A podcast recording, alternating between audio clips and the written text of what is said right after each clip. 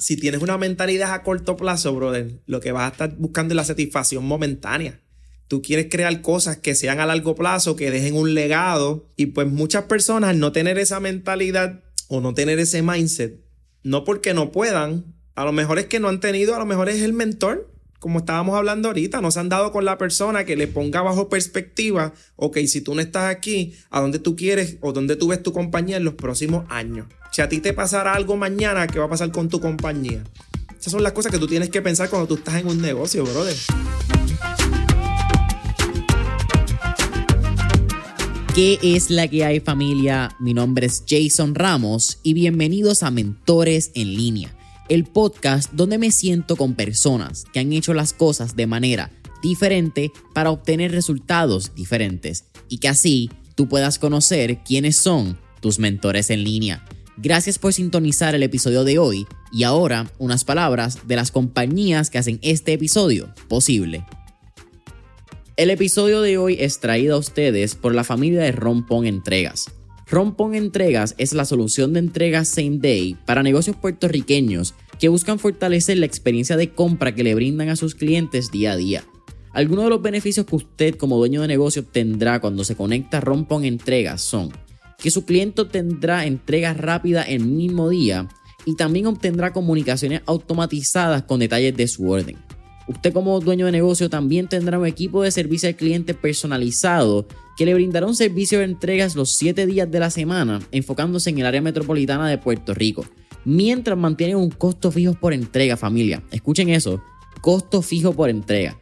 Así que si esto es lo que te interesa para ti, para tu negocio o para el negocio de un conocido, Puedes solicitar el servicio de Rompon Entregas entrando hoy a la página web www.romponentregaspr.com. Nuevamente, www.romponentregaspr.com.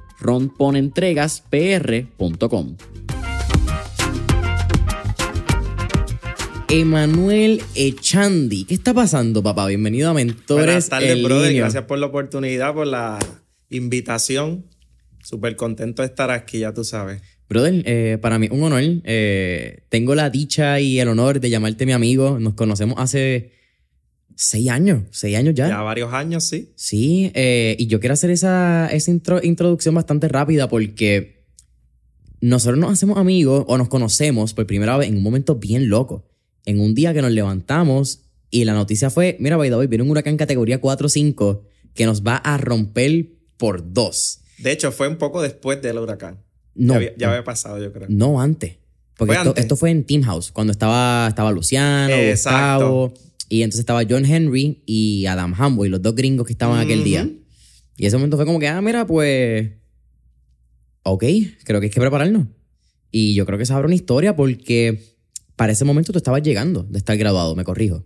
Luego de eso fue que me gradué. ¿Tú te graduaste después de María? Sí. Después de María, diciembre de 2017. Háblame entonces, vamos a hacer esa introducción. Habla un poquito de quién es Chandy, pero yo creo que la pregunta que abre siempre los podcasts es: ¿qué tenemos que conocer de tu crianza para entender quién eres hoy en día? Mira, Emanuel Echandi, básicamente una persona visionaria que tuvo, ¿verdad? Sus altas y bajas, pero que supo tomar unas decisiones correctas en el momento indicado para poder crear divergencia y cambiar el trayecto de su vida de manera exponencial. Eres de Mayagüez. De Mayagüez, Puerto Rico. Háblame de esos inicios, porque vienes de unos inicios bien atípicos, quizás podríamos decir, para lo que has logrado en términos de la visión de la gente. Vienes de, o te criaste en lo que es el residencial Roosevelt. Nacido y criado en el residencial Roosevelt de Mayagüez, que es el residencial más grande de Mayagüez. Como decirte, un lloro en torre, un es más pequeño, pero en esas dimensiones, en cuestión de Mayagüez, de lo grande que es si vengo por el sur, este es el que me queda a mano izquierda. Si vienes de norte a sur, te queda a mano izquierda. Ok. En dirección hacia el Mayagüez Mall. Exactamente. Cuando pasas el colegio de Mayagüez, todo eso, viaducto, etcétera, te queda a mano izquierda. Háblame de esos inicios, porque estábamos hablando un poco en el pre-podcast session y quizás esto es un podcast un poco diferente, porque al conocerte, quizás vamos a estar para atrás, para adelante, tocando distintos puntos de tu vida. Pero algo que pude escuchar también cuando estuviste en el podcast más largo, estuvimos en un rato con George, estuvimos hablando, es que tú eh, naces, te crías en el residencial Roosevelt, pero tú tienes una beca deportiva en algún momento. Exactamente, mira. Dentro Siéndote la, la historia súper larga, corta, una de las cosas que me ayudó muchísimo a mí en mi, en mi crianza y en mi desarrollo fue el deporte. Y es que yo tengo un hermano que me lleva a mí alrededor de casi 10 años y él jugó baloncesto toda la vida. ese fue mi modelo a seguir inicialmente. Y pues a través de él es que yo entro a lo que son los deportes, principalmente el baloncesto. ¿Tú eres el menor? El menor, yo tengo dos hermanas Ok. Menores que son de otro matrimonio de mi mamá, pero inicialmente era mi hermano y yo. Ok, qué interesante. Yo soy hermano mayor y he, peleado mucho, no he peleado, pero como que he tenido mi- mis eh, batallas mentales de cuán cierto es que los hermanos menores tienden a emular mucho lo que hacemos los hermanos mayores. En este caso, pues yo tengo cierto, eh, no diría conocimiento, pero es cierto eh, reconocimiento de que los hermanos menores miran a los hermanos mayores. Pero Definitivamente. me estás diciendo eso. ¿Cómo fue ese caso de que tu hermano te abre el mundo? Era tu ejemplo, te lleva 10 años, eh, gigante la diferencia. Pero ¿cómo eso empieza a moldear la toma de decisiones de Manuel desde joven? Exactamente. Al llevarme 10 años era mi modelo a seguir. Una de las cosas también, yo no me crié con mi padre. Mi padre lo asesinaron cuando yo tenía 5 meses de nacido. Yo nunca conocí a mi papá, Jason. So, yo me crié con mi mamá. Mi mamá, luego de eso, cuando yo tenía como 3 años, se vuelve, ¿verdad? Y tiene otro matrimonio, etcétera. Pero el modelo a seguir mío, la figura mía a seguir, era mi hermano. Y mi hermano, pues, se crió jugando baloncesto. Era muy bueno, bien talentoso en lo que era el baloncesto para ese tiempo. Y pues yo quería ser como mi hermano, básicamente, en cuestión del deporte. Y tú tienes una beca, es hasta octavo grado. Creo que Exactamente. Ya en, en, en mis grados iniciales, jugando baloncesto, pues era bien rápido, todo esto. Y pues tuve la oportunidad de tener una beca deportiva en el Colegio San Benito de Mayagüez. Tuve una, una beca deportiva que eso definitivamente me ayudó muchísimo porque me acercó a tener contacto con otras personas y ver otros estilos de vida, ver otras programaciones de crianza. So, yo tuve la oportunidad de poder discernir entre unas cosas y las otras y pues tener otros modelos a seguir también. Pero que me estás diciendo es si tienes 12, 13, 14 años. ¿Siempre tuviste una mentalidad diferente bajo tu perspectiva? Como que tú crees que, la- que el ojo de Manuel Echandi, cómo él veía la vida, era diferente quizás a las personas que estaban alrededor tuyo. Bajo mi perspectiva, yo te puedo decir, mira, desde niño yo siempre tuve, como decimos, sueños de grandeza. Y mi madre me inculcaba siempre un respeto, unos valores bien claros. Una de las cosas que mi mamá siempre me decía es que tú eres el arquitecto de tu propio futuro. Wow. Siempre me decía eso. Y eso era algo que caló bien fuerte en mi mente al nivel de que yo quería ser arquitecto. Yo veía apuntes de arquitectura con la arquitecta Astrid Díaz. Eso era en el canal 3 para aquel tiempo. Y hacía maquetas, todo esto.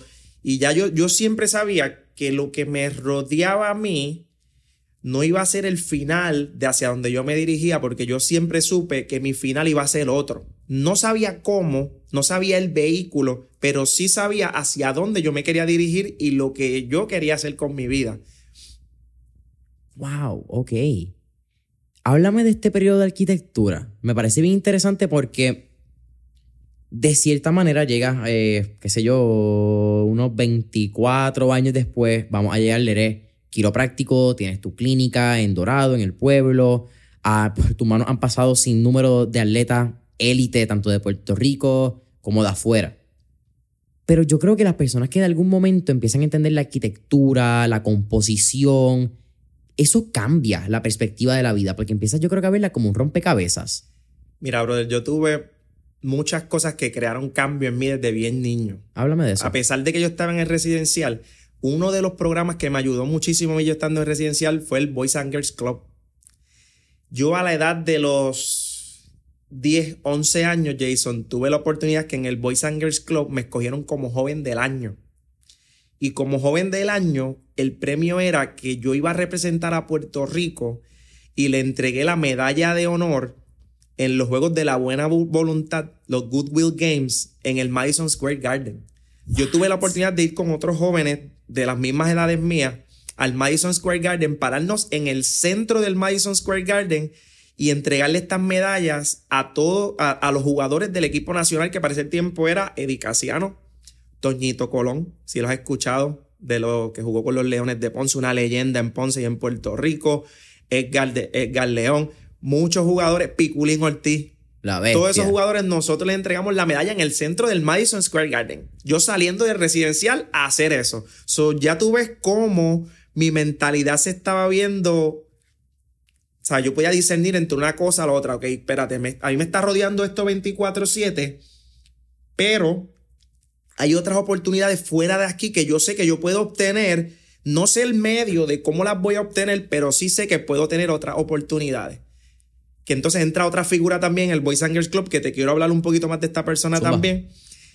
Dentro del Boys and Girls Club, uno de los líderes o el director del Boys and Girls Club era Ismael Wiki Pérez. Ismael, él estudiaba en el Colegio de Mayagüez para aquel tiempo, estudiaba ingeniería y él nos hablaba sobre la diferencia entre disciplina y autodisciplina. Te estoy hablando yo a mis 9, 10, 11 años. So, tuvimos la oportunidad Jason, de empezar a hablar y ver otras cosas bien diferentes. Ahora, bien dicen también que tu entorno es más fuerte que tu fuerza de voluntad. So, dentro de mi crianza también muchas cosas no salieron de la mejor forma. No te digo que también comencé a mirar a otros modelos a seguir, porque sabes que dentro del residencial también tienes unas figuras que sabemos cómo le llaman en la calle. Pues también tú sabes, tú dices, espérate, yo quiero obtener unas cosas, ¿La obtengo más rápido o me voy por el camino más lento, que es el tradicional de estudiar todo esto? fueron muchas altas y bajas durante todos este, estos años y muchas cosas que sucedieron también. Hablas del entorno. Me, eh, dijiste, estuviste hasta octavo noveno grado, estuviste pecado, y en ese momento eh, tú vuelves a la escuela pública de Puerto Rico, al sistema público. Después de eso, yo estuve séptimo, octavo y noveno.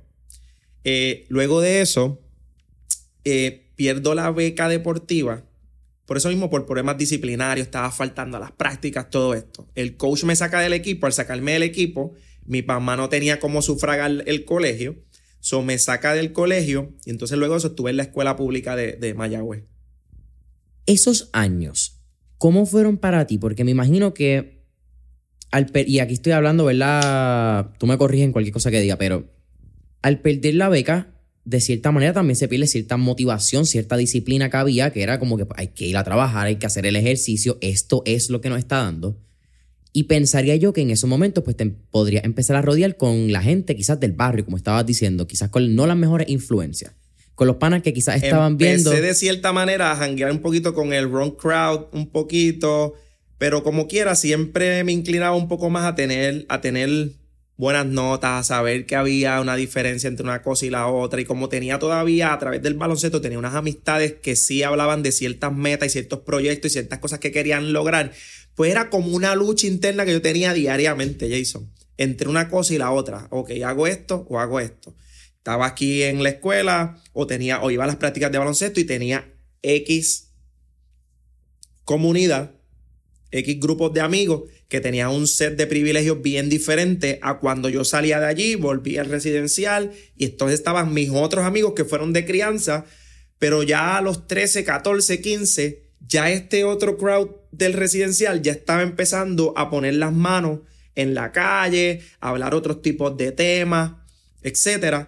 So, era, fueron unos tiempos bien retantes, pero a la misma vez de muchísimo crecimiento, Jason. Muchísimo, muchísimo crecimiento tu mamá te decía que era el arquitecto de tu vida. ¿Eso fue algo que te mantuvo creyendo en la visión a largo plazo? Porque lo mencionaste, quizás tú veías y tuviste la perspectiva de ver un elemento de quizás lo que eran, lo que tú dijiste, unos privilegios, unos beneficios de unas personas. Pero cuando vuelves, entra el tema de lo obtengo por el método rápido o lo meto por el método o lo obtengo por el método a largo plazo eso del arquitecto fue algo que te mantuvo y tú podrías decir, mano, eso quizás es una de las cosas esenciales que me mantuvo creyendo en la visión a largo plazo. Fue una, fue una frase que caló bien hondo. Bueno, a mis 38 años todavía te digo la frase como si fuera, y recuerdo cuando mi mamá me lo decía, me lo decía constantemente. Igualmente, yo durmiendo y no me quería levantar, ella siempre se levantaba temprano, yo no me quería levantar y me decía, no mames, el sueño. Eso eran frases que yo usaba, que eran frases que yo las utilicé después como, como ancla como anchor, ahí mismo, en momentos, ok, no quieres hacer esto, tú eres el arquitecto de tu propio, de tu propio futuro. No ames el sueño. Cuando no me quería despertar, un ejemplo, estudiar, a entrenar, a hacer otras cosas. Eso eran cosas que también me programaron de una manera, ¿verdad? Eh, correcta en cuestión de la visión, de las metas, de las cosas que quería lograr en ese momento. Wow. creo que hasta caló en mí ese comentario de, tu vieja. De verdad. Creo que un, es súper poderoso y, de cierta manera me, identifico. Mi papá a mí me dijo, más o menos ahí me da como a los 13 años, no me digas qué quieres ser, dime cómo quieres vivir y luego me dices qué quieres ser. Y eso fue una frase que a mí me cambió, porque mucha gente tiene sueños de Ferrari, de carro. formadora. Y en momento, mano, ¿verdad? Y, con mucho respeto lo que voy a decir. Hay gente que su vocación es ser profesor, es ser maestro, educar. Pero tú no puedes tener una vocación de maestro con un sueño de tener una casa de 10 millones. Eh, claro. Y no es que ninguno esté que bien, van a un estilo de vida también. Es que le cua. Y tú tienes que entender que tú quieres o cómo tú quieres vivir para de ahí decir que tú quieres ser. Y eso me cambió definitivamente como estás hablando. Llega a la escuela superior, te das cuenta que estás jugando el juego a largo plazo, aquí no queremos coger shortcuts. ¿Y qué tú estudias de bachillerato? Fíjate, eso es lo que nunca te he preguntado. Yo entré, primero entré por educación. Ok, Otra cosa fue que en la high school no tomé las mejores decisiones por lo que te estaba diciendo. Entonces, no pude entrar, eh, quería entrar al colegio de Mayagüez, no pude entrar al colegio de Mayagüez entré a la Universidad Católica. Entonces no pude estudiar lo que yo quería. yo tuve que entrar primero por lo que hubiese oportunidad, que en ese momento fue educación. Pero yo no quería estudiar educación. ¿Qué estaba? ¿Educación física? Educación física. Eh. Estudié porque pues era lo que todo el mundo me decía. Mira, no tenía unos modelos, no tenía una guía tampoco. En mi familia no hay nadie que... No, no son muchas personas que estudiaron ni tenían un consejo, etcétera, de qué, de qué hacer o qué no hacer. So me fui por el camino más fácil. Vamos a entrar por algo, vamos a cumplir por lo menos con entrar aquí. Y entonces, pues me cambié de varias concentraciones hasta que después estuve en el área de ciencia, ahí termino, y luego fue que se dio lo de entrada de lo que es la quiropráctica. Pero dentro de esto, también ya eso de los 26, 27 años, fue que yo tuve que hacer una introspección, Jason. Y ahí fue que yo me di cuenta que yo no estaba alcanzando ni utilizando ni siquiera un 50 o 60% de mi potencial dentro de esa introspección que yo hago y me di cuenta de esto, ahí fue cuando, obviamente, cuando ya uno empieza a cambiar la mentalidad, empiezas a traer las cosas correctas y escucho de un amigo que llega de, Estados Unidos a Puerto Rico como, llamado como algo quiropráctico. Yo no sabía lo que era la quiropráctica, Jason. A mí nunca me llevaron quiropráctico, mi mamá nunca fue un quiropráctico, ni mis hermanos. So, yo no tenía ni la más mínima idea de lo que era un quiropráctico. Déjame hacer una interrupción. A los 27 años tú te enteras lo que es quiropráctica. A los 27 años. Mano, y, y again, te voy a hablar como pana. Muchas veces hablo con entrevistados y decir todo es la más formalidad, pero. Claro. ¿Qué te. Está bien cabrón que a los 27 años la, mucha gente dice, no, yo no puedo hacer nada diferente, ya yo estoy viejo, como que no, déjame seguir, tengo responsabilidades. Y tu vida empieza a los 27 años, básicamente, hay un renacer.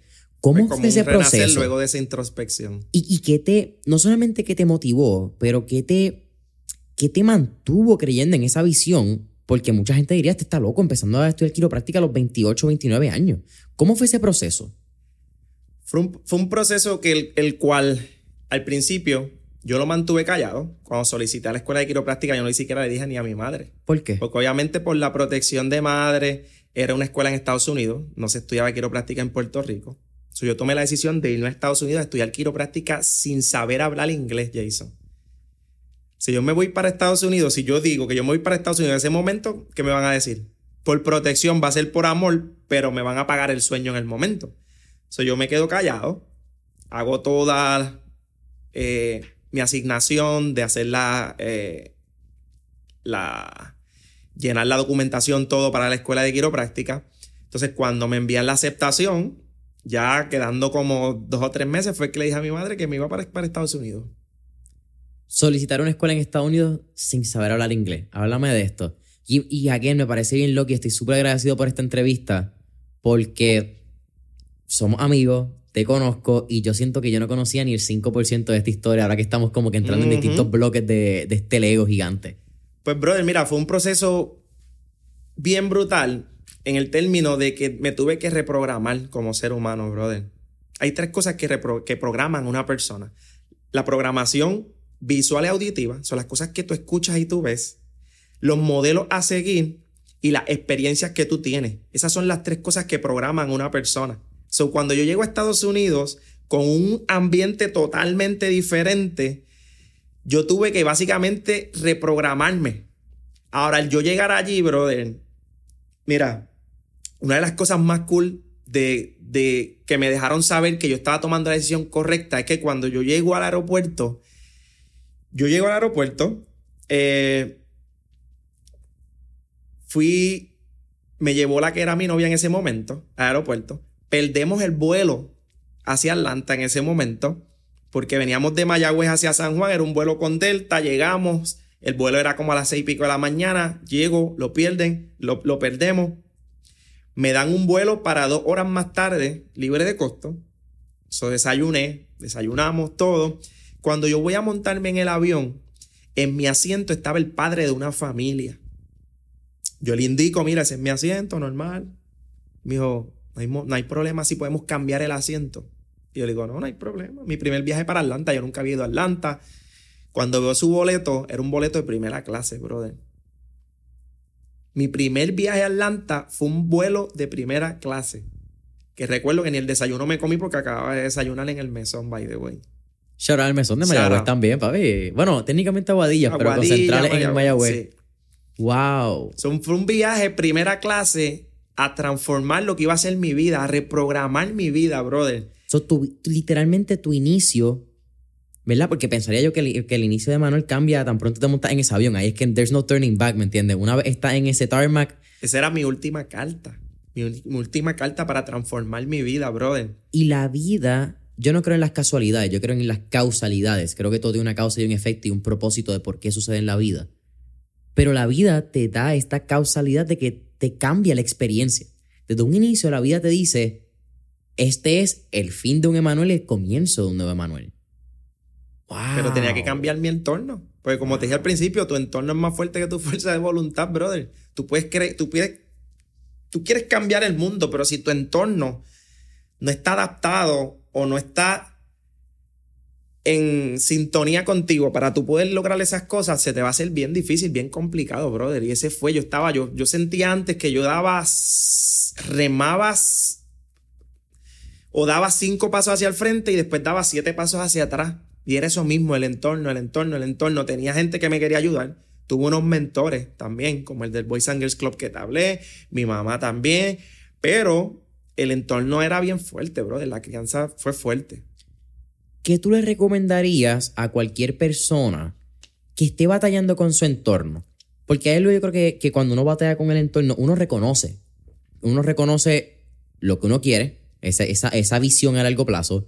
Uno también puede reconocer sus capacidades, pero necesariamente no sabemos cómo salirnos de ese entorno o cómo empezar a salirnos del entorno, porque eso no es algo que pasa de la noche a la mañana. ¿Qué tú le recomendarías a cualquier persona que actualmente está batallando con su entorno y batallando con la visión de grandeza que tiene, pero su entorno quizás no lo deja volar? Mira, brother, un consejo para estas personas. Lo primero, identificar algún mentor. Empezar a escribirle a personas, ahora con las redes sociales, identificar grupos. Ahora mismo hay grupos, puede ser grupos hasta grupos deportivos, puede ser grupos sociales, están lo que son eh, Toastmasters. Es un grupo de public speaking que tú entras allí, tú, aunque seas joven, te van, te van a abrir las puertas, vas a conocer personas que, que tienen diferentes backgrounds.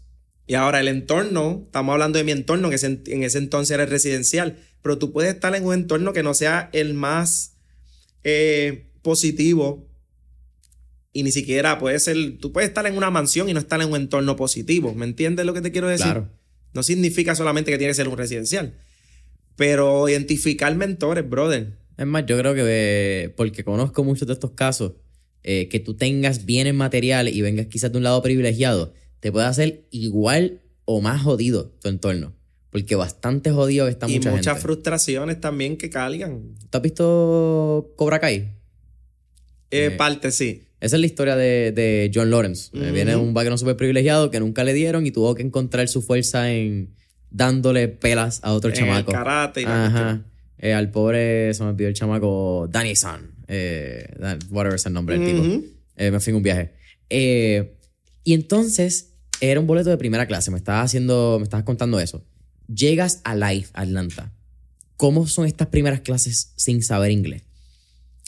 Pero fue un reto. Yo lo entendía bastante, gracias a Dios, gracias a HBO y el Discovery Channel y todas estas cuestiones. Yo entendía bastante el inglés. Yo no lo podía hablar de manera fluida, ni escribirlo eh, súper fluido, pero sí yo lo entendía bastante. Eso fue un reto. Muchas veces tenía que traducir, buscar esto, diccionario, Google Translate, todos los recursos que pudiese utilizar para poder, para poder sobrevivir. Eh, lo que sí es que allá ocurrieron muchas cosas que también me dejaron saber que yo estaba en el lugar correcto. Yo llego allá, brother, eso año 2013, año 2014, ya llevando como 6, 7, 8 meses, maybe un año. Conozco también a otra persona allá, un estudiante, se llama el doctor Andrés Julia.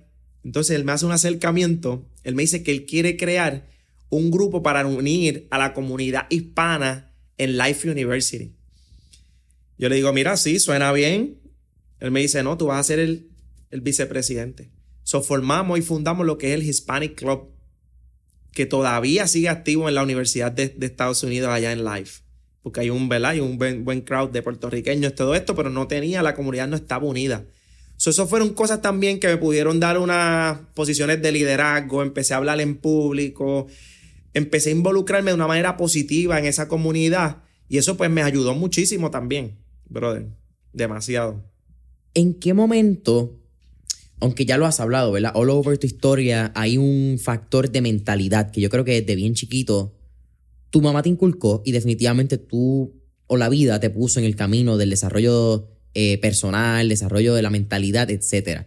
Pero cuando tú comienzas o cuando tú piensas que realmente comienza esta aventura, como que te fuiste de, cabeza a entender la programación, entender lo que es eh, la mentalidad, el desarrollo, eh, no sé si me estoy explicando, quizás un, un Napoleon Hill. ¿Cuándo fue ese momento que tú entraste? Brother, en, Atlanta. Al yo llegar en Atlanta ya, ya empecé a ver que si Gary Vee, que si eh, un Tony Robbins, eh, Les Brown. Duro. Zig Ziglar. Todos estos mentores que empecé a ver, empecé a escuchar de Robert Kiyosaki, Padre Rico, Padre Pobre. Todo esto empecé, en verdad, empecé a empaparme de una información bien diferente, que todas esas cosas fueron las que indirecta y directamente me empezaron a, reprogramar. Claro. Una vez te gradúas, bueno, tú vienes a Puerto Rico antes de graduarte, eso es algo bien importante, que fue ahí es cuando conectamos con el inicio del podcast, vienes a Puerto Rico, pasa María, pero tú pasas María en Puerto Rico. No. Wow, ok. So, tú estás en Puerto Rico rápido y luego te vas fuera. Exactamente. Terminas de graduarte y en 2018 es que regresas ya a Puerto Rico full time. 17, 17 de diciembre. Ok. Bueno, primero que nada, ¿cómo fue para ti? De hecho, yo, yo regresé a Puerto Rico un 16 de diciembre del 2017. ¿Cómo fue? Yo me graduó y un día después ya yo estaba en Puerto Rico.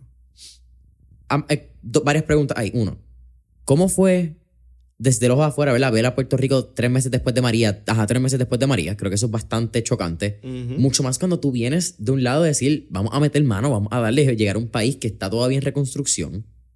¿Y por qué regresar a Puerto Rico? Porque me imagino que tenías oportunidades de quedarte en Atlanta. Tenías oportunidades de irte a otras partes. No solamente Estados Unidos, de estar en algún otro país, pero pienso que siempre el llamado, siempre mi visión y mi misión siempre ha sido ayudar primero en Puerto Rico, brother siempre es algo que me ha cautivado y algo que yo te digo que siempre eh, fue mi misión y mi visión, quedarme aquí en Puerto Rico.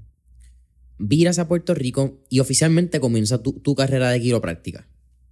¿Cómo fue este proceso? ¿verdad? Estuviste, unos años y yo creo que me hables, quiero que me hables algo bien particular, Emanuel, porque si tú eres el quiropráctico Manuel Echandi. Mano, yo veo un tipo un, un conocedor de negocios de siete pares. Para mí tú, sí, quiropráctico es el título, pero tú conoces muy bien muchos otros temas, como que tú no eres solamente quiropráctico, que yo creo que es algo que encajona mucho a la gente, los títulos. Entonces pensamos que porque tenemos un título, somos eso solamente. Claro, que eres eso solamente. Pero tú no, o, por lo menos eso pienso yo, ¿verdad? Tú me, me acá, pero tú conoces mucho de real estate, conoces mucho de marketing, sabes de negocio. ¿Cómo fue esa mentalidad, romper esa caja de el quiropráctico? Mira, brother, pienso que desde niño, como te dije, yo no me crié con mi padre, yo me crié con mi madre, pero también tuve un padrastro, yo llegué a vender quenepas con él desde niño. Yo llegué a vender relojes cuando estaba en la universidad. Yo llegué para, para el 2010, Mayagüez 2010. Ah, yo, tuve, yo tuve una mesa y yo vendí camisas, vendí relojes, vendí banderines de Mayagüez 2010, vendí unas camisas que prendían. So, siempre saben empresarial y lo que es negocio, lo que son las ventas, es algo que siempre me ha apasionado, brother. Y que hoy día, pues lo puedo utilizar porque tengo varias herramientas. No es que soy conocedor de todos los negocios, pero como siempre me han apasionado lo que son los negocios y las ventas, etcétera, pues son cosas que esas herramientas las puedo utilizar hoy en día. Y vamos a hablar un poco de eso, ¿verdad? Porque creo que hace un match perfecto ahora con, con Synergy, Chiropractic, llevas dos años ya en Dorado, en el pueblo, creaste branding, creaste una estructura completa. Pero cuando tú llegas a Puerto Rico, tú buscas un mentor y tú trabajas dos, dos, tres, de dos a tres años, si no me equivoco. Dos años. Dos años, con un mentor. ¿Por qué? Porque mucha gente quizás hubiesen tenido cierto ego de decir, no, papi, yo me acabo de graduar de la mejor universidad de quiropráctica, yo voy a abrir mi consultoría.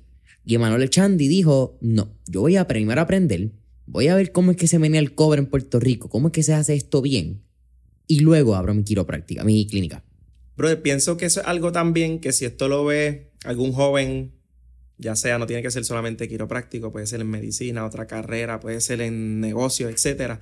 Algo que a mí me ayudó fue también soltar lo que fue el ego, brother. Cuando llego a Puerto Rico, que yo sabía que sabía mucho, pero mientras más tú sabes, menos sabes. No sé si has escuchado eso antes, suena medio cliché, pero mientras más tú sabes de un tema y empiezas a aprender un poco más, te das cuenta que no sabes nada. Entonces, yo siempre había hecho un clic con este mentor que está diciendo, que es el doctor Sebastián Bonin. Shout out a Sebastián. Estuve aquí en el episodio, hace como 200 episodios. Sí. Eh, entonces, la visión y la misión que tiene Sebastián eh, como quiropráctico en Puerto Rico es algo la cual yo estoy alineado con esa misma misión y visión. So, yo encontré un mentor que estuviese alineado con mi misma visión y misión. ¿Y por qué no aprender de una persona que básicamente ya se ha guayado las rodillas para levantar esta esa profesión en Puerto Rico y lo ha hecho de manera exitosa y aprender de él antes de encaminarme en mi propia oficina y mi, propio, y mi propia compañía.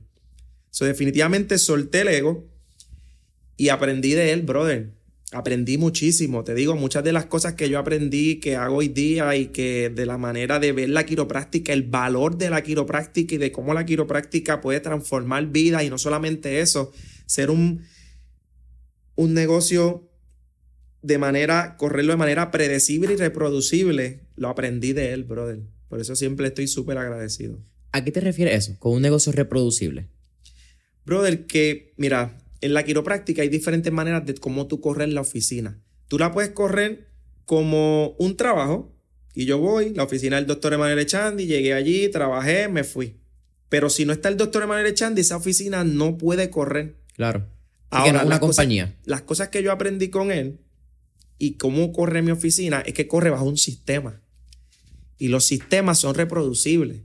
Y si el doctor Emanuel Echandi se fue para Medellín, Colombia, de vacaciones, y llegó el doctor Jason Ramos, el doctor Jason Ramos va a llegar a un sistema. Todo Burger King, todo McDonald's, el mesón que estamos hablando ahorita, baja el mesón de Mayagüez, baja el mesón de Ponce, baja el mesón de Orlando, y corren bajo un sistema. Eso es un mecanismo de sistema el cual no falla y te da resultados predecibles y reproducibles porque es un sistema.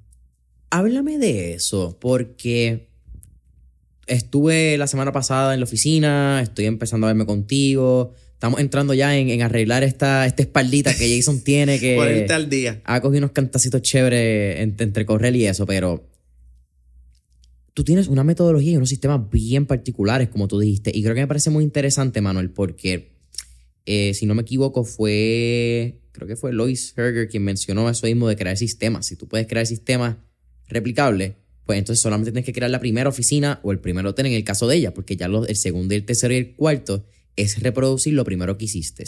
Pero yo creo que muchos profesionales que tienen algún tipo de estudio graduado, a eso me refiero, abogados, doctores, arquitectos, quiroprácticos, eh, alguna ¿verdad? profesión que necesite algún tipo de licenciatura para tú poder ejercer unos estudios postgraduados, no se ven como una compañía. Se ven como el abogado, Jason Ramos, shout out papi, eh, y un montón de otros colegas, ¿verdad? Me menciono ese porque es el caso de él, pero... Y eso es la oficina. Esa es la oficina del doctor eh, John Doe, para no salir ningún nombre. que esto también viene y la razón por la cual me gusta crear las cosas de esta manera es por muchas veces muchas personas tienen una mentalidad a corto plazo, brother. Tú tienes que tener un long-term mindset. Tú tienes que tener una mentalidad de que si tú no estás, sea algo reproducible, producible, que se pueda replicar, algo que sea replicable y que pueda ser escalable también. So, viniendo de eso, si tienes una mentalidad a corto plazo, brother, lo que vas a estar buscando es la satisfacción momentánea. Tú quieres crear cosas que sean a largo plazo, que dejen un legado. Y pues muchas personas no tener esa mentalidad o no tener ese mindset, no porque no puedan, a lo mejor es que no han tenido, a lo mejor es el mentor, como estábamos hablando ahorita, no se han dado con la persona que le ponga bajo perspectiva, ok, si tú no estás aquí, ¿a dónde tú quieres o dónde tú ves tu compañía en los próximos años? Si a ti te pasara algo mañana, ¿qué va a pasar con tu compañía? Esas son las cosas que tú tienes que pensar cuando tú estás en un negocio, brother. Wow. Y es el long-term mindset.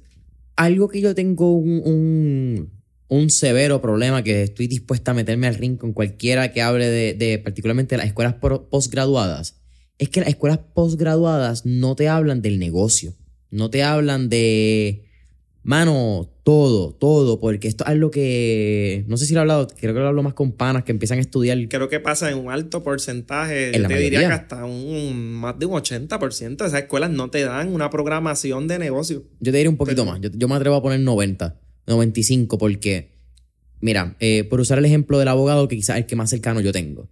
Ok, cool. Tú estás dos años estudiando leyes. Te aprendes todo el código civil de Puerto Rico, te aprendes las leyes, saliste un macaraca que chimba. Ahora todo el mundo quiere ser empresario, así que ponle que en el 2024 se graduó un abogado. Ok, y ese abogado va a abrir su propia oficina, pero nunca le enseñaste de marca personal. Nunca le enseñaste de mercadeo.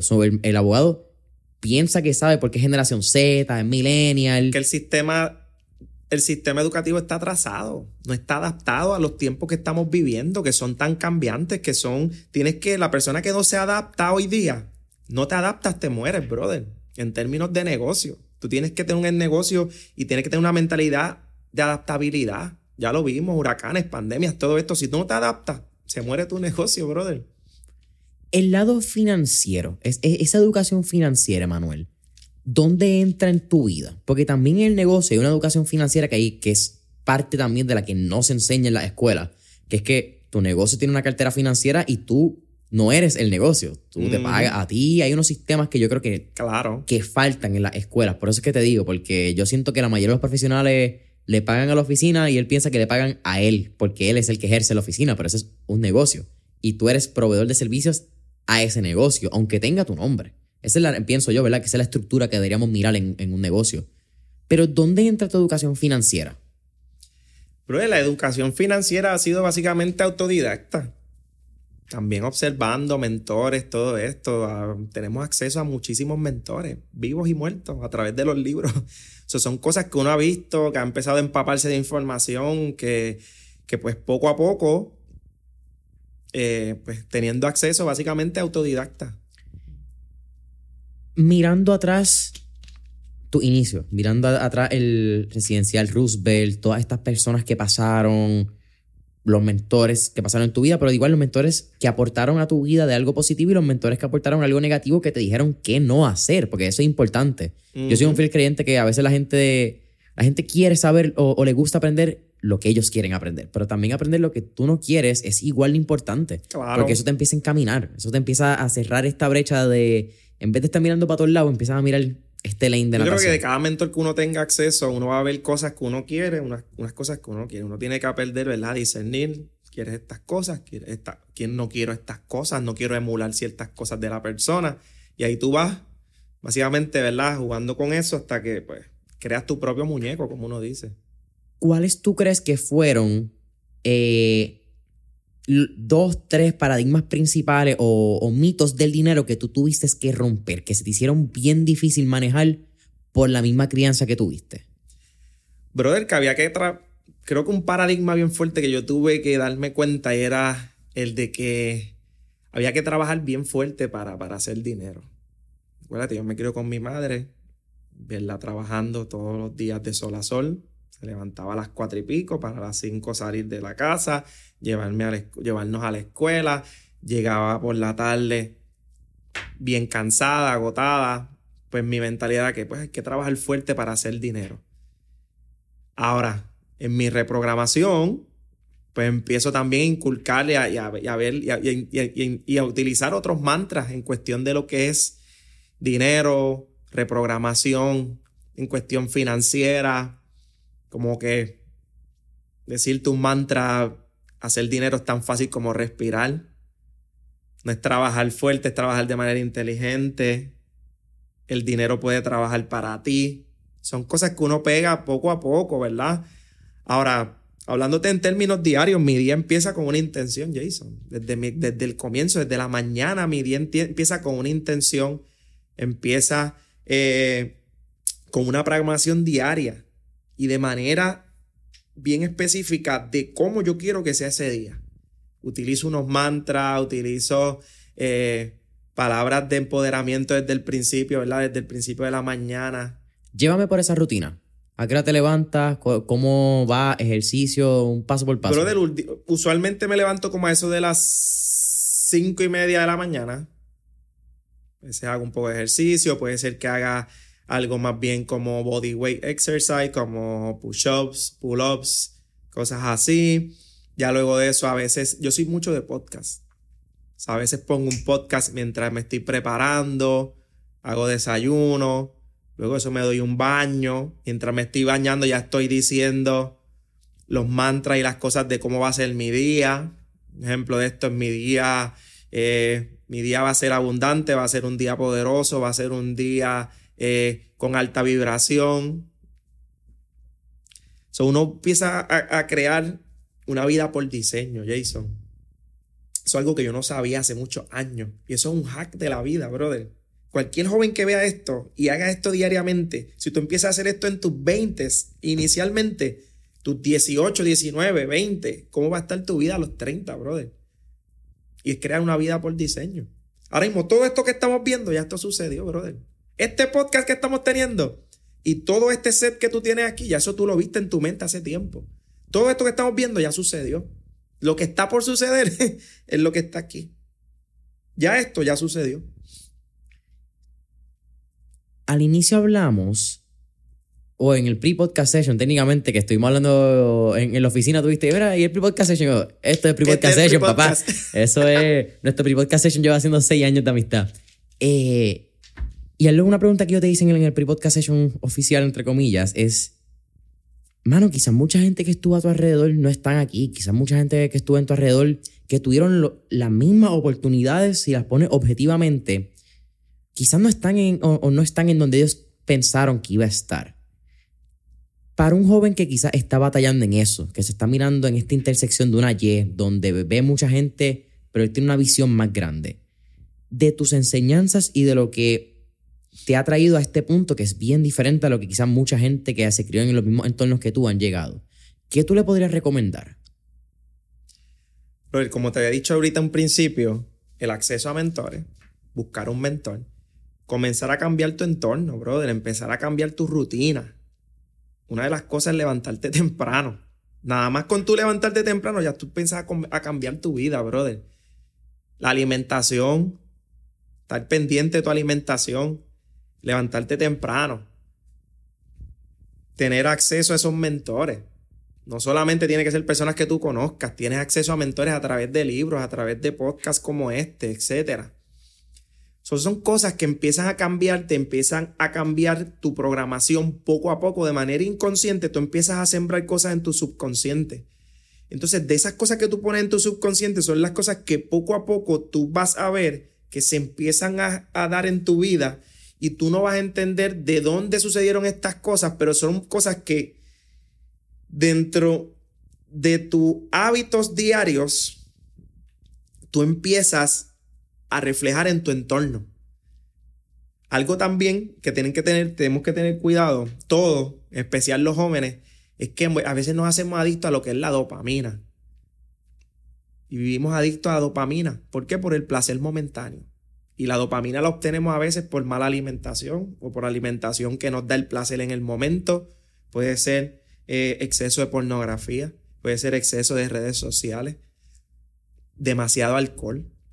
Son cosas a veces, la dopamina es un neurotransmisor bien importante y fundamental en el sistema nervioso, que trabaja en lo que es conductas motoras, cognitivas, sensitivas, y eso ayuda.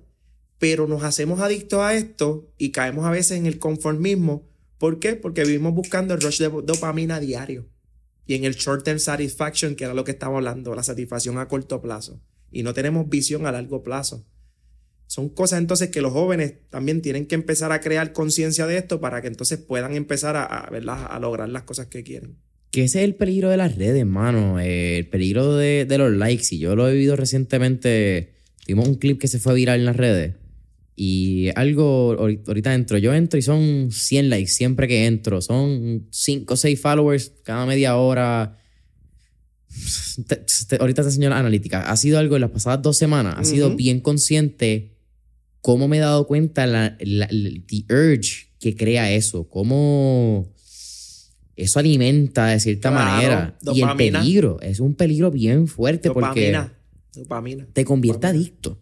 Y tú lo mencionaste, alimentación. No hay nada más malo que de momento tú dices, ah, está bien, yo, yo me voy a comer una dona hoy porque puedo. Te la comes y la dona sabe cabrona. Claro. Hasta los cinco minutos después que, cae dice. En un, cae en un mal hábito. Y para mí no hay nada más malo que decir, diablo, yo no me tuve que haber comido esa dona. Porque tú lo sabes. Lo que pasa es que no creas un control de la dopamina y dejas que la dopamina te controle. Te domine a ti. Ahí es el problema. Hábitos saludables tú, eres un duro en eso, loco. Yo te, te, admiro porque tú eres un tipo físicamente bien activo, un tipo que se levanta temprano, no importa qué día de la semana. Bueno, es un reto. Pero es que todo es un reto en la vida. Es una decisión. Es una decisión consciente de decir, yo prefiero que en mi vida sea ese reto que sea el reto que no me gusta que sea malo. Exactamente. Todo en la vida es difícil. Lo que pasa es que uno escoge pues, que es difícil. Eh, que le cua. ¿Qué tú le recomiendas a alguien que quizás, mano, está luchando con esto de levantarse temprano, crear hábitos saludables, porque lo que tú dijiste, das cinco pasos para el frente y siente que das siete pasos para atrás. Bro, lo primero es poner conciencia en lo que es tus pensamientos. Primero es que lo que tú piensas, los pensamientos crean las emociones. Las, las emociones crean tus actos. Y los actos son los que te traen los resultados. So, brother, lo primero que uno tenemos que tener conciencia como seres humanos es de nuestros pensamientos, brother. Conciencia de los pensamientos. Un hábito como levantarte temprano, que fue lo que hablé ahorita. Ya eso te da una sensación de bienestar, de, ok, estoy activo, ¿qué está pasando? Ahora tú te levantas al mediodía, a las una de la tarde, a desayunar a esa hora, ya la mitad del día pasó, ¿dónde estoy parado? ¿Me entiendes? Levantarte temprano, con eso nada más tú empiezas a cambiar tu vida tomar mucha agua. So, y obviamente la alimentación. La alimentación es un hábito también que no es ser perfecto. Es tener la conciencia de que, pues, si hice ciertos cambios unos días, pues me puedo dar una recompensa. Para no caer en la adicción a la dopamina, que es que todos los días, todos los días, todos los días, porque ahí es cuando viene el problema. Vamos quizá a hablar un poquito, llamo ya 45 minutos para darle unos cuantos minutos a lo que es la quiropráctica. Tú lo mencionaste, tú no sabías lo que era la quiropráctica hasta los 28 años. Hoy a los 38 años llevas ya 6 años de experiencia a punto de cumplirlo en unos cuantos meses, dos meses más o menos cuando esto salga. Eh, tienes tu propia práctica, has trabajado con atletas de alto calibre, como hemos hablado. Para los que no conocen y quizás lo único que conocen la quiropráctica son la, el crack, crack te hicieron un ajuste de cuello, ahora que está súper famoso en las redes sociales, el cablecito este que te en el cuello. ¿Qué es la quiropráctica y cuáles son no solamente los beneficios principales, pero qué es lo que busca la quiropráctica al momento de aplicarlo en un ser humano? Mira, brother, los quiroprácticos, los, quiroprácticos somos especialistas del sistema nervioso central. Y la razón por la cual nosotros trabajamos con lo que es la columna vertebral, porque las personas piensan que la quiropráctica trabaja con la columna vertebral. La razón por la cual nosotros, nosotros accesamos a lo que es la columna vertebral es porque la columna protege parte esencial del sistema nervioso central, Jason, principalmente el cordón espinal. Ahora, si se desalinea o se sale de posición una de estas vértebras y pone interferencia con alguno de los nervios que salen del cordón espinal, ahí es cuando se interfiere la comunicación del sistema nervioso con el resto del cuerpo. ¿Y qué trae esto como efecto secundario? Muchas veces dolores de cuello, dolores de espalda baja, etc. Por eso es un 3, 4, 5% de los casos. Lo que nosotros nos enfocamos es identificar dónde es que está la interferencia neurológica. De la manera que se corrige, simple, con las manos o con algún instrumento. Ahora, la quiropráctica es una de las herramientas más sutiles y las maneras más elegantes de tú restaurar la salud, brother. Si tú entras a nuestra página, nos buscas en Google y ves sobre los 200 eh, Google Reviews que tenemos, vas a ver desde problemas, personas con eh, esclerosis múltiple, personas que tenían diagnóstico de fibromialgia, personas que tenían migrañas crónicas, personas que no podían caminar, y cómo la quiropráctica los ayudó a transformar su salud, brother. Lo más brutal de todo esto es que no utilizamos ningún tipo de medicamento ni hacemos cirugía. Es que la quiropráctica es tan simple y tan simple que las personas no la entienden. Y por eso la subestiman también, porque es simple, pero es una manera bien elegante de tú restaurar tu salud. Claro. Eh, quizás por entrar rápido en, esta pendejada, este tren que he visto y no, que desconozco totalmente, pero me, hasta a mí me asusta de verlo con este cable que hay nuevo, que es como que una modalidad de, de alar el cuello. Lo que sabes es que en la quiropráctica existen sobre 300 técnicas. Lo que estás viendo en esos videos es básicamente una modalidad o una técnica o una manera de cómo tú accesar al sistema nervioso para quitarle presión o tensión al sistema nervioso. Pero en la quiropráctica existen sobre 300 técnicas. Personas se asustan ¿por qué? Porque piensan que todos los quiroprácticos hacen esa modalidad o esa técnica. Pero cada oficina de quiropráctica tiene diferentes técnicas.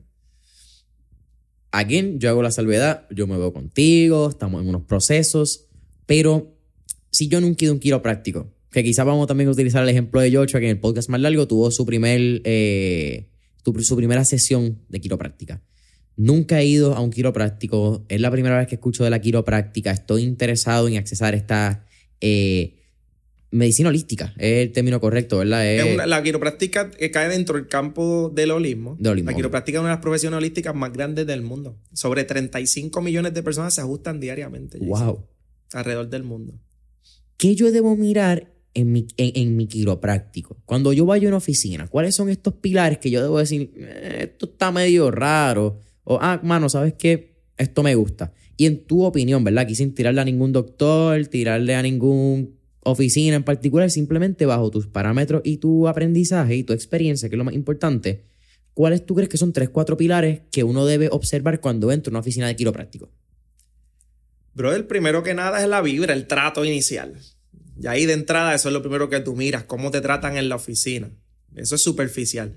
Pero obviamente que te hagan un buen historial, que sepan tu historial de salud, que sepan por qué tú estás llegando allí, que te hagan un proceso de evaluación, que cada oficina tiene un proceso de evaluación diferente, pero que sepan, que sepan exactamente o que puedan buscar cuál es la raíz del problema que tú estás, que tú estás teniendo. Porque de eso trata la quiropráctica. La quiropráctica busca...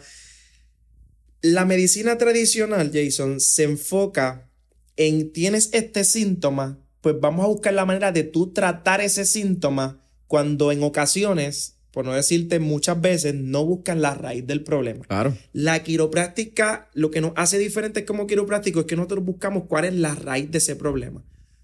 Hay que saber si estás durmiendo bien, cómo son, cuáles son tus hábitos diarios, cuál es tu historial de salud completo. Que esta persona donde tú vengas, sea doctor, doctora, sea en el país que sea, ¿verdad? No tiene que ser en Puerto Rico, que sepa cuál es la razón exacta de, esa, de ese problema que tú estás teniendo. para saber si eres un caso quiropráctico, porque puede ser que tú estés pensando que eres un caso quiropráctico y tengamos que referirte a otro profesional de la salud. Sí, que, que tú de verdad estés bien jodido y hayamos que te enviarte a un, Sí, a un no, y por eso en nuestra oficina también utilizamos radiografía. Bueno, nosotros no adivinamos con lo que es la salud. Eso es algo que he visto y eso también es, pienso yo, aquí tú me corriges, pero eso es una de las distintas escuelas. Hay quiroprácticos que no hacen radiografía y hacen placa. Y en tu caso, ustedes lo Pienso hacen. que la mayoría la utiliza. Lo que sucede es que muchos te refieren a un centro radiológico para que tú te hagas las radiografías y luego eh, se las lleve a ellos. En el caso de nosotros, como el tipo de cuidado que nosotros hacemos es lo que se llama cuidado quiropráctico correctivo, pues Mm. nosotros no, la mayoría de los casos de ser necesario, tenemos la radiografía. Entonces, para darle esa accesibilidad al paciente y que la persona no pierda tiempo, pues tenemos las radiografías digitales, las cuales vemos al momento. Genial. So, eso nos da, ¿verdad? Eh, esa rapidez, nos, nos hace, ¿verdad? Que el paciente no tenga que perder tiempo, pues sabemos que la vida, y más en esta área dorado, área metro, la vida es bien rápida. So, queremos facilitarle, ¿verdad? La- Esto no es Mayagüez, esto no es Aguadilla. Esto no, No. es. Aquí lamentablemente. Time, aquí es Rush Time. Sí, lamentablemente. Yo siempre he dicho que el West tiene, tiene todo lo que la Metro debería aprender en eso. Eh, bueno, qué sé yo, yo creo que Mayagüez tiene mucho como que lo de Hawái. Esta vibra de como que Y Rincón. fluye. Rin- sí, no, no. Rincón, esa área completa, todo ese West. Eso es. Para mí, yo lo llamo el, el Hawaiian vibe. Pues se llega como se tiene que llegar. No hay prisa. Todo pasa por una razón. Así mismo. Eh, whatever. El Chaka y el Ohana y el Spirit, whatever. Mirando, yo te diría el promedio de las personas post pandemia, que estamos en o, o mayor, a la mayoría de nuestro tiempo sedentario.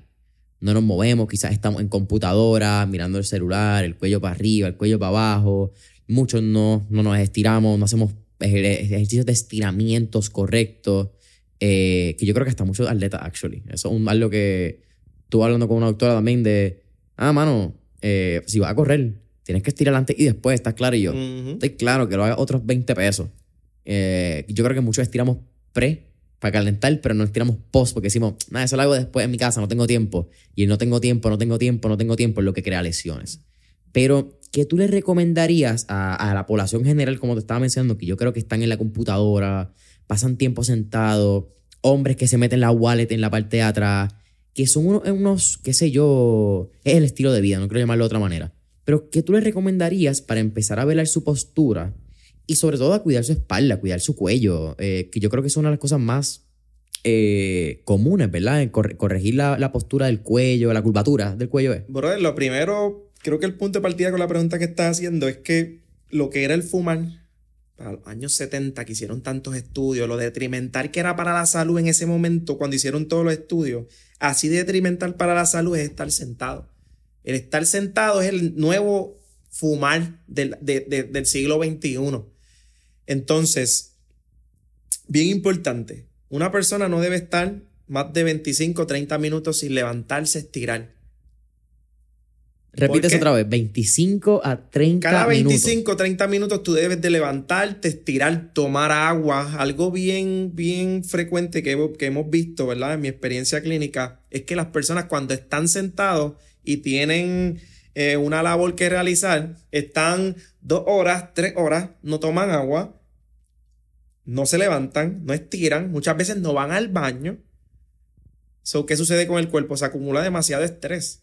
Ahora, en términos sencillos, de cuando estás sentado, tú debes estar en unas dimensiones en cuestión de ergonomía, que tu codo esté en un ángulo de 90 grados. Tu rodilla debe estar en 90 grados. Las mujeres, si es una chica, que le encantan los tacones, deben quitarse los tacones por cierta cantidad de tiempo para que los pies también estén flat, esa rodilla esté en 90, 90 y que la computadora y el monitor esté a la altura tuya, que tú no tengas que estar aquí, en esta posición. Porque eso es lo que empieza a cambiar postura, empieza a poner estrés en todo lo que es trapecio, cuello, hombros. Y eso es lo que termina con las personas con dolores de cuello, dolores de cabeza. Hay maneras de cómo tú, ¿verdad? Eh, minimizar lo que es el daño en la postura, etcétera. Ya esto quizás una pregunta bien mía, pero creo que mucha gente quizás lo hace. Cruzar las piernas cuando nos sentamos. ¿Eso es algo que afecta las caderas? Pudiese, todo, todo depende del tipo de posición que ejerza. Ok. Y depende el, el cuánto tiempo lo estés haciendo también. Porque eso Tú creo puedes que- cruzar las piernas, pero si tú estás una hora completa trabajando cruzando las piernas, aquí tenemos ciertos músculos, ligamentos, tendones, estás cambiando también lo que es el posicionamiento en cadera. So, eso también te puede afectar rodilla. Depende Claro. del tiempo. Ok. Sí, porque yo soy uno que me encanta poner la, la pierna encima de la, de la rodilla y cruzarla y cambio y estoy Sí, ¿no? Y constantemente cuando uno a veces está inconsciente uno cambiando de posiciones y Mencionaste el sueño. El sueño es uno de los factores más importantes en términos de cómo se maneja nuestro sistema nervioso. Brother, dándote este ejemplo, cuando tú te enfermas, ¿qué es lo primero que hacen en el hospital? Descansar. Ponerte un, sueño, un suero y que tú descanses. La cantidad de alimento la minimizan. ¿Por qué? Porque cuando tú estás descansando es que las células del cuerpo se regeneran, brother. Claro. Personas que no duermen son personas que eh, van a tener problemas con el sistema inmune. O sea, enferman de manera más frecuente. Son personas que su nivel de concentración y de análisis disminuye en un alto porcentaje. Son personas también que, eh, como te dije, se enferman, van a estar de mal humor. So, su actitud ante las situaciones no las van a manejar de la mejor forma. Y es por eso mismo la importancia del sueño, brother. Ahí es cuando el cuerpo se regenera, cuando tu cuerpo sana, cuando todas esas células vuelven a, a optimizarse. Cortisol. Fue lo que hablaste. Cortisol es, tú me, me- pero es el neurotransmisor que lleva el, el estrés, en otras palabras. Uno de ellos. Hormonas de estrés. Ajá. Sí. Lo que es el cortisol, la adrenalina, un ejemplo, soltaron un león aquí. Pues tenemos que activar cortisol, tenemos que activar la adrenalina. ¿Para qué? Por, para sobrevivir. Sí, el flight or fight. Fight or flight, que es el sistema simpático. Ahora, cuando tú estás en sistema simpático todo el tiempo, que es activo, pues ¿qué sucede? El sistema inmune se disminuye también, el sistema digestivo se afecta también. ¿Por qué? Porque estás en hormonas de estrés todo el tiempo. Son necesarias a corto plazo. ¿Cómo eso afecta el, no, no el sistema nervioso, pero cómo eso podría afectar mi postura, mi cuello? eh, había una palabra que, que me la mencionaste, que es como una, una la corrección de la, curva- de la curvatura también, ¿verdad? Como que la espalda de momento empieza a perder los, o como que se mueve el auto. Me dijiste que era lo que tenía en la espalda y se me olvidó. Eh, pues eh, esclerosis es ya full cuando la tiene... Escoliosis, cuando hay una desviación, viendo la columna vertebral de frente, que hay unas desviaciones que dependiendo de los grados también, pues Eso, desviaciones. ¿Cómo el cortisol puede afectar esas desviaciones en, en la, en, en la espina dorsal? Si es que la afecta. El cortisol te afecta más bien en cuestión de lo que es a nivel fisiológico. Mm, Estructuralmente, el cortisol no juega un papel exactamente en lo que es eh, en cuestión de tu postura, etcétera. Pero eso sí, cuando hay demasiado cortisol, sí te puede afectar, valga la aclaración, en cuestión de que si tienes demasiado estrés, ¿qué va a pasar con todos esos músculos? se van a empezar a va a haber- arrancar. Va a haber más inflamación, so, eso sí te puede afectar la postura, valga esa aclaración. Porque sí, porque se acumula demasiado estrés en el cuerpo y al acumular demasiado estrés va a haber inflamación. Cuando hay inflamación cambia la estructura. Ahora si cambia la estructura, cambia la función. So, hay que tener bien presente eso. Por eso el estrés nunca se va, se, va, se va a alejar de nuestras vidas. Siempre va a haber un estresor. ¿Qué es lo que tenemos? ¿Cuál es el hack aquí? Saber manejarlo. O sea, con ejercicio, buena alimentación, descanso. Son cosas que te ayudan a manejar el estrés. Respiraciones, Jason. Saber respirar es una manera de los hacks más brutales para tú poder mejorar lo que es y disminuir el estrés. Vamos a hacer un ejemplo. Respira profundo. Vas a aguantar. Contamos hasta cuatro. Uno, dos, tres, cuatro. Soltamos. Tú haces este ejercicio cuatro o cinco veces bajo una situación de estrés extremo y nivel de estrés va a disminuir, brother. El saber respirar es uno de los hacks más brutales para tú manejar el estrés. Ahora, muchas personas no saben respirar. Es un problema que he visto bien grande. que las personas no saben respirar y por eso viven con mucho estrés, viven con mucha ansiedad, problemas a veces también en memoria, todo esto, y es por la, por la respiración, o la oxigenación en el cuerpo disminuye si no estás respirando bien. Tú mencionaste ejercicio. ¿Cuán importante es el ejercicio? Ya quizás en el lado fisiológico, ¿verdad? De nuestro, nuestro sistema nervioso y nuestra columna. Porque quizás hay muchas personas que dicen, ah, no, es que me duele la rodilla o me duele algo, así que no voy a hacer ejercicio. Pero ¿cuánto quizás de ese dolor puede venir por estar sedentario? Porque no hacen ejercicio. Lo Igualmente, muchos músculos juegan un papel fundamental en lo que es la postura. A veces tú tienes una mala postura. Yo he tenido pacientes que tienen problemas de hombro, problemas de postura, etcétera, que los ajustes ayudan muchísimo y hacemos un trabajo correctivo para corregir ese problema de postura. Pero si tú no haces tu trabajo, la quiropráctica es algo hecho contigo, Jason. Sí, esto no es un milagro. exactamente. Y la quiropráctica tampoco es algo de un solo día. La quiropráctica es un estilo de vida. Y como te dije, es una de las maneras más elegantes de tu restaurar tu salud, pero requiere que tú pongas de tu parte. Ahora, el ejercicio, definitivamente, que pues tú fortaleciendo ciertos músculos de manera consciente. Eso te iba a preguntar, porque es lo que me he dado cuenta por experiencia, que es que muchos dolores vienen a falta de fuerza en los músculos contrarios, como que antágonos de ciertos músculos. Por ejemplo, dolores de cadera, puede ser que no tienes fuerza en los glúteos, así que metes los, glúteos para atrás. Igualmente, por lo demás de postura, es que tienes flacidez en lo que son los músculos abdominales. Tienes que trabajar músculos abdominales.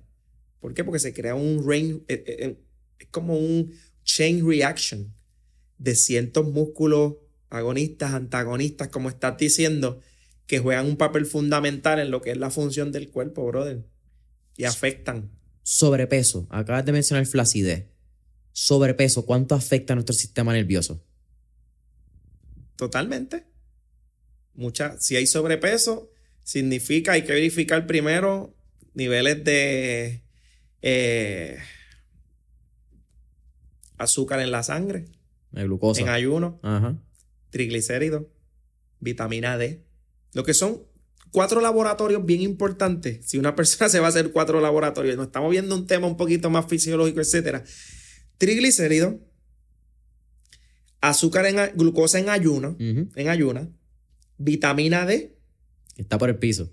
Vitamina D y eh, los niveles de insulina en ayuno también.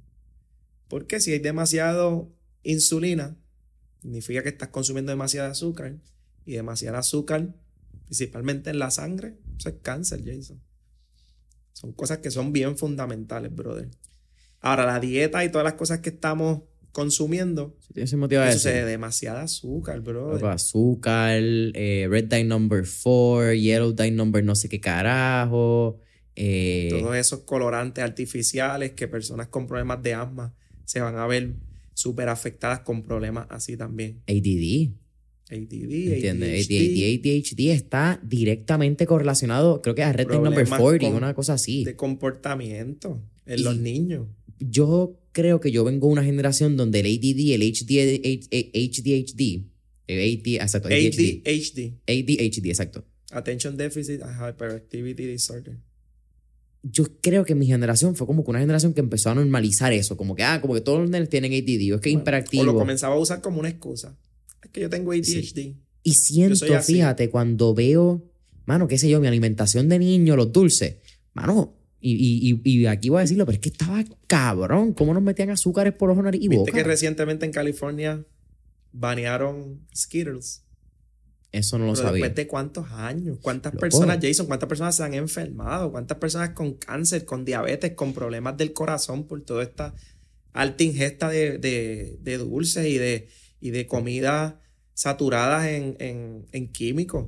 Yo no sé si tú te acuerdas, pero yo me lo vendía por Honor y y ahora lo veo en, en, una gasolinera y me da asco, pero los gel estos que eran como los líquidos que uno exprimía, que tú lo miras y tú dices, ¿qué y yo te llevo unos añitos a ti. Para los años míos, los dulces que habían. Si yo te los muestro ahora mismo, te voy a decir que tú te comías eso. Así mismo. Bueno, pero es que. fue con lo que crecimos, brother. La Coca-Cola. Yo no, yo no sé cuán presente era en tu vida, pero para mí la Coca-Cola era algo adictivo. Eh, yo tomé es adictivo. Pregunta allá afuera. Las personas no pueden, muchas personas no pueden vivir sin esto. Sí. Eh, es algo muy loco también, que sé ya hace como un año, Emma, yo creo que fue, creo que fue Irlanda, el, un país que mira qué loco, esto no fue el Departamento de Salud, fue el Departamento de Consumidor, el taco de, de Irlanda, que baneó la venta del pan blanco de Subway.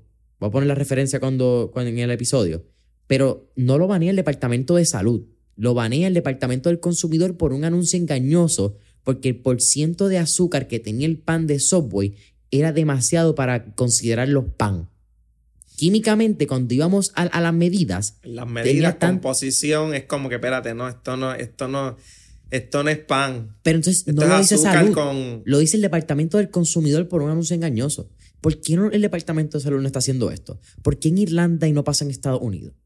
Eh, la pirámide alimenticia se sabe que fue eh, o pirámide alimenticia de hace no sé cuántos años, porque cada vez hacen una modificación diferente, que eso es bien difícil como que...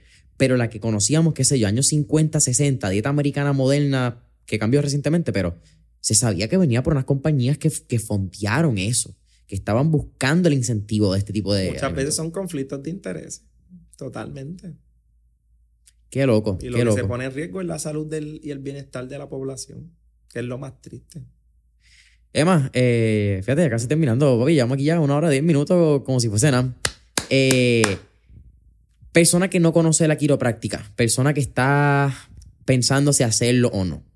En una oración, ¿por qué Manuel Echandi piensa que, que todo el mundo debería visitar un quiropráctico, aunque sea una vez en su vida? Brother, partiendo de la premisa de que desde niño, desde que tú naces, te ejercen entre 80 a 90 libras de presión para sacarte del vientre de tu madre y ahí es cuando ocurre el primer desalineamiento en tu columna vertebral.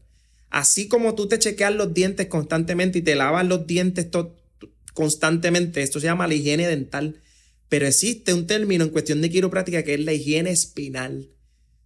So, si es importante tu dentadura, que esto tiene más bien unos, una connotación estética, Imagínate lo importante y tú chequear el sistema más importante de tu cuerpo, brother, que es el sistema neurológico. ¿Por qué tú debes ir a un quiropráctico? Porque tú tienes que chequear cómo está el sistema más importante de tu cuerpo, que muchas veces, lamentablemente, cuando las personas buscan ayuda es cuando tienen un síntoma. El síntoma, gracias a Dios que existe el síntoma, el síntoma los traen de nosotros, que en muchas ocasiones es tarde ya, porque ya tiene mucho deterioro en la columna vertebral. So, tú deberías ir al quiropráctico por lo menos evaluarte para saber cómo está el estado de tu salud, sin importar si tienes un síntoma o no.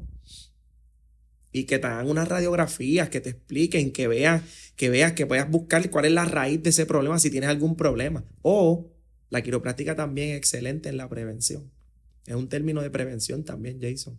¿Prevención de qué? De hospitalizaciones, prevención de enfermedad, menos días de enfermedad, empiezas a ganar salud, bienestar, movilidad, Actividad física, puede hacer. Claro. Es un término, es, un tema de prevención también. Emma, siempre al final de en línea hacemos cuatro preguntas de fuego. Me imagino que las has escuchado, así que estamos ready. Vamos para encima. La primera pregunta. Si tuviéramos la oportunidad de estar en esta película de Back to the Future y montarnos en un DeLorean, ponerle relojito con Doctor, no me acuerdo cuál era, con Doc, ¿a qué época, década o periodo histórico te gustaría ir y por qué? Buena pregunta. Bro, hay dos épocas. Época del Renacimiento me llama mucho la atención. Siglo XV, XVI, eh, Michelangelo, Da Vinci, ver cómo era esa época, ver cómo pensaban esa gente, poderme sentar en una mesa a comer con esa gente.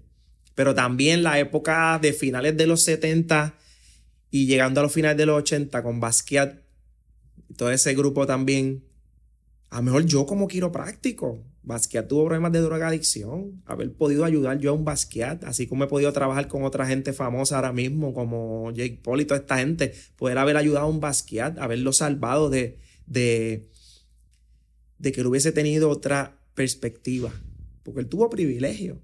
Basquiat estudió en St. John y creo que era de bueno, de, tenían recursos pero a lo mejor no tuvo el mensaje correcto en el momento correcto que le pudo haber salvado la vida. A lo mejor hoy día tuviésemos un Basquiat si yo lo hubiese ajustado a tiempo. Qué duro eres. Yo creo que, que, esa época me hubiese gustado vivirla. Esa, esa vida de Basquiat, mano, bien... Y de muchos artistas en esa época. Eso fue... por hablar objetivamente en, en términos históricos, eso fue una época también donde el, el, SIDA atacó mucho a la comunidad, no solamente afroamericana, pero también de una, una comunidad homosexual. Y en esa época también vimos la muerte, aunque no fue por ninguna de estas, pero fue la muerte dos años después de Basquiat, si no me equivoco, dos años antes de Andy Warhol, por una operación. Eh, unos años antes o después Keith, eh, Keith Haring muere de SIDA. Como que... Había bien poca conciencia de lo que era la salud, lo que era el bienestar, todo esto. y aunque tenían mucha fama y tenían un set de privilegios, el no tener conciencia en su salud, pues lo que hizo fue, ¿verdad? Llevarlos a, encontrar la muerte temprana, mano, con toda la fama que tenían. Y una manera bien trágica la de Basquiat, mano, una sobredosis de heroína, si no me equivoco. Eh, un tipo con unos talentos impresionantes por el arte, una visión del arte bien diferente. So, yeah. Eh, segunda pregunta. Eh, tenemos un playlist en Spotify que se llama Mentores en línea, el playlist, que tenemos todas las canciones que motivan y pompean a nuestros entrevistados. Así que, con eso dicho, ¿qué canción motiva o pompea a Emanuel Echandi? Bro, una canción que me gusta y que a veces cuando quiero subir la energía, la pongo bien, bien fuerte en mi guagua y voy ahí de camino a, la oficina, es All I Do Is Win de DJ Khaled. Dura. Sí, eso es un, un pump-up song. Tercera pregunta, ¿qué tres libros le recomendaría a nuestra audiencia? Un poco cliché, pero Padre Rico, Padre Pobre, creo que fue uno de los que en términos de finanzas me ayudó a tener esa mentalidad de negocio y saber, ¿verdad?, tomar mejores decisiones. Eh, How to Win Friends and Influence People. Hay otro de Robin Sharma que es de The Saint, The Surfer and the CEO. Duro. Ese es más motivacional, ese es más bien de, de cómo tener eh, de cómo saber tomar buenas decisiones en la vida y saber utilizar las cosas que te suceden a tu favor también. Ese libro me, gustó muchísimo. Ese es un duro con el 5am Club también, Robin Sharma. Y el monje que vendió su Ferrari. También. Eh, Robin Sharma es un tipo bien particular dentro del lado del desarrollo personal. A mí me gusta mucho. Porque hasta como tú lo ves, el tipo va con windbreaker y gorra de frente. Atípico. Él es Robin Sharma. ¿Te gusta o no? It is what it is. Eh, esto es lo que tiene. Exactamente. Eh, Emma, ¿cuál es tu última pregunta del podcast? ¿Cuál sería tu última recomendación para nuestros escucha? Brother, la de no enfocarnos en, el, en las victorias a corto plazo y buscar cosas que nos permitan dejar un legado, dejar un legado a largo plazo, brother. Y otra cosa es soltar el ego. Cuando vayas dando un mentor, soltar el ego, sabiendo que sabes mucho pero no sabes nada, que siempre tienes algo nuevo que aprender. Y otra cosa es eh, no vivir como si fueras a ser eterno. Es que vivir todos los días sabiendo que algún día vas a partir de aquí y que las cosas que tú hagas son las que van a dejar una huella y que esa huella puede afectar la vida de otras personas de manera positiva. Entiendo que eso. Brother, eh, Eres mi pana, tengo conversaciones contigo increíble a cada rato, pero eh, es un honor tenerte aquí y agradezco El honor es mío, brother. Tú, dentro de nuestra amistad de seis años, siento que te admiro mucho más ahora mismo. Siento que no conocía muchas cosas de Manuel que conocí hoy y un montón de preguntas que se me quedaron del podcast, así que vamos a tener muchas sesiones de podcast, eh, como le llamo podcasts no grabados que se terminan siendo conversaciones, que son las conversaciones y los podcasts que todos deberíamos aspirar a tener, conversaciones de crecimiento de diario. Eh, así que tírale a la cámara a cualquier persona que esté interesado en Emanuel Chandy, Synergy Chiropractic, dónde te consiguen, redes sociales, número de teléfono, cómo pueden conseguir el mejor quiropráctico que tiene Puerto Rico. Mira, en las redes sociales nos pueden encontrar como Synergy Cairo de Chiropractic, C-H-I-R-O PR en Instagram y en Facebook. Y Synergy es con dos Y. Synergy es con S-Y-N-E-R-G-Y-C-H y de punto R-O.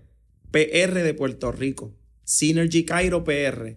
Asimismo nos encuentran en las redes sociales, Facebook, Instagram y en mi Facebook, en mi Instagram personal también, que es Emma Visionary Minds. Boom. Así que familia, van a tener enlace, van a tener el número de Synergy Chiropractic en Puerto Rico, está localizado en el pueblo de Dorado.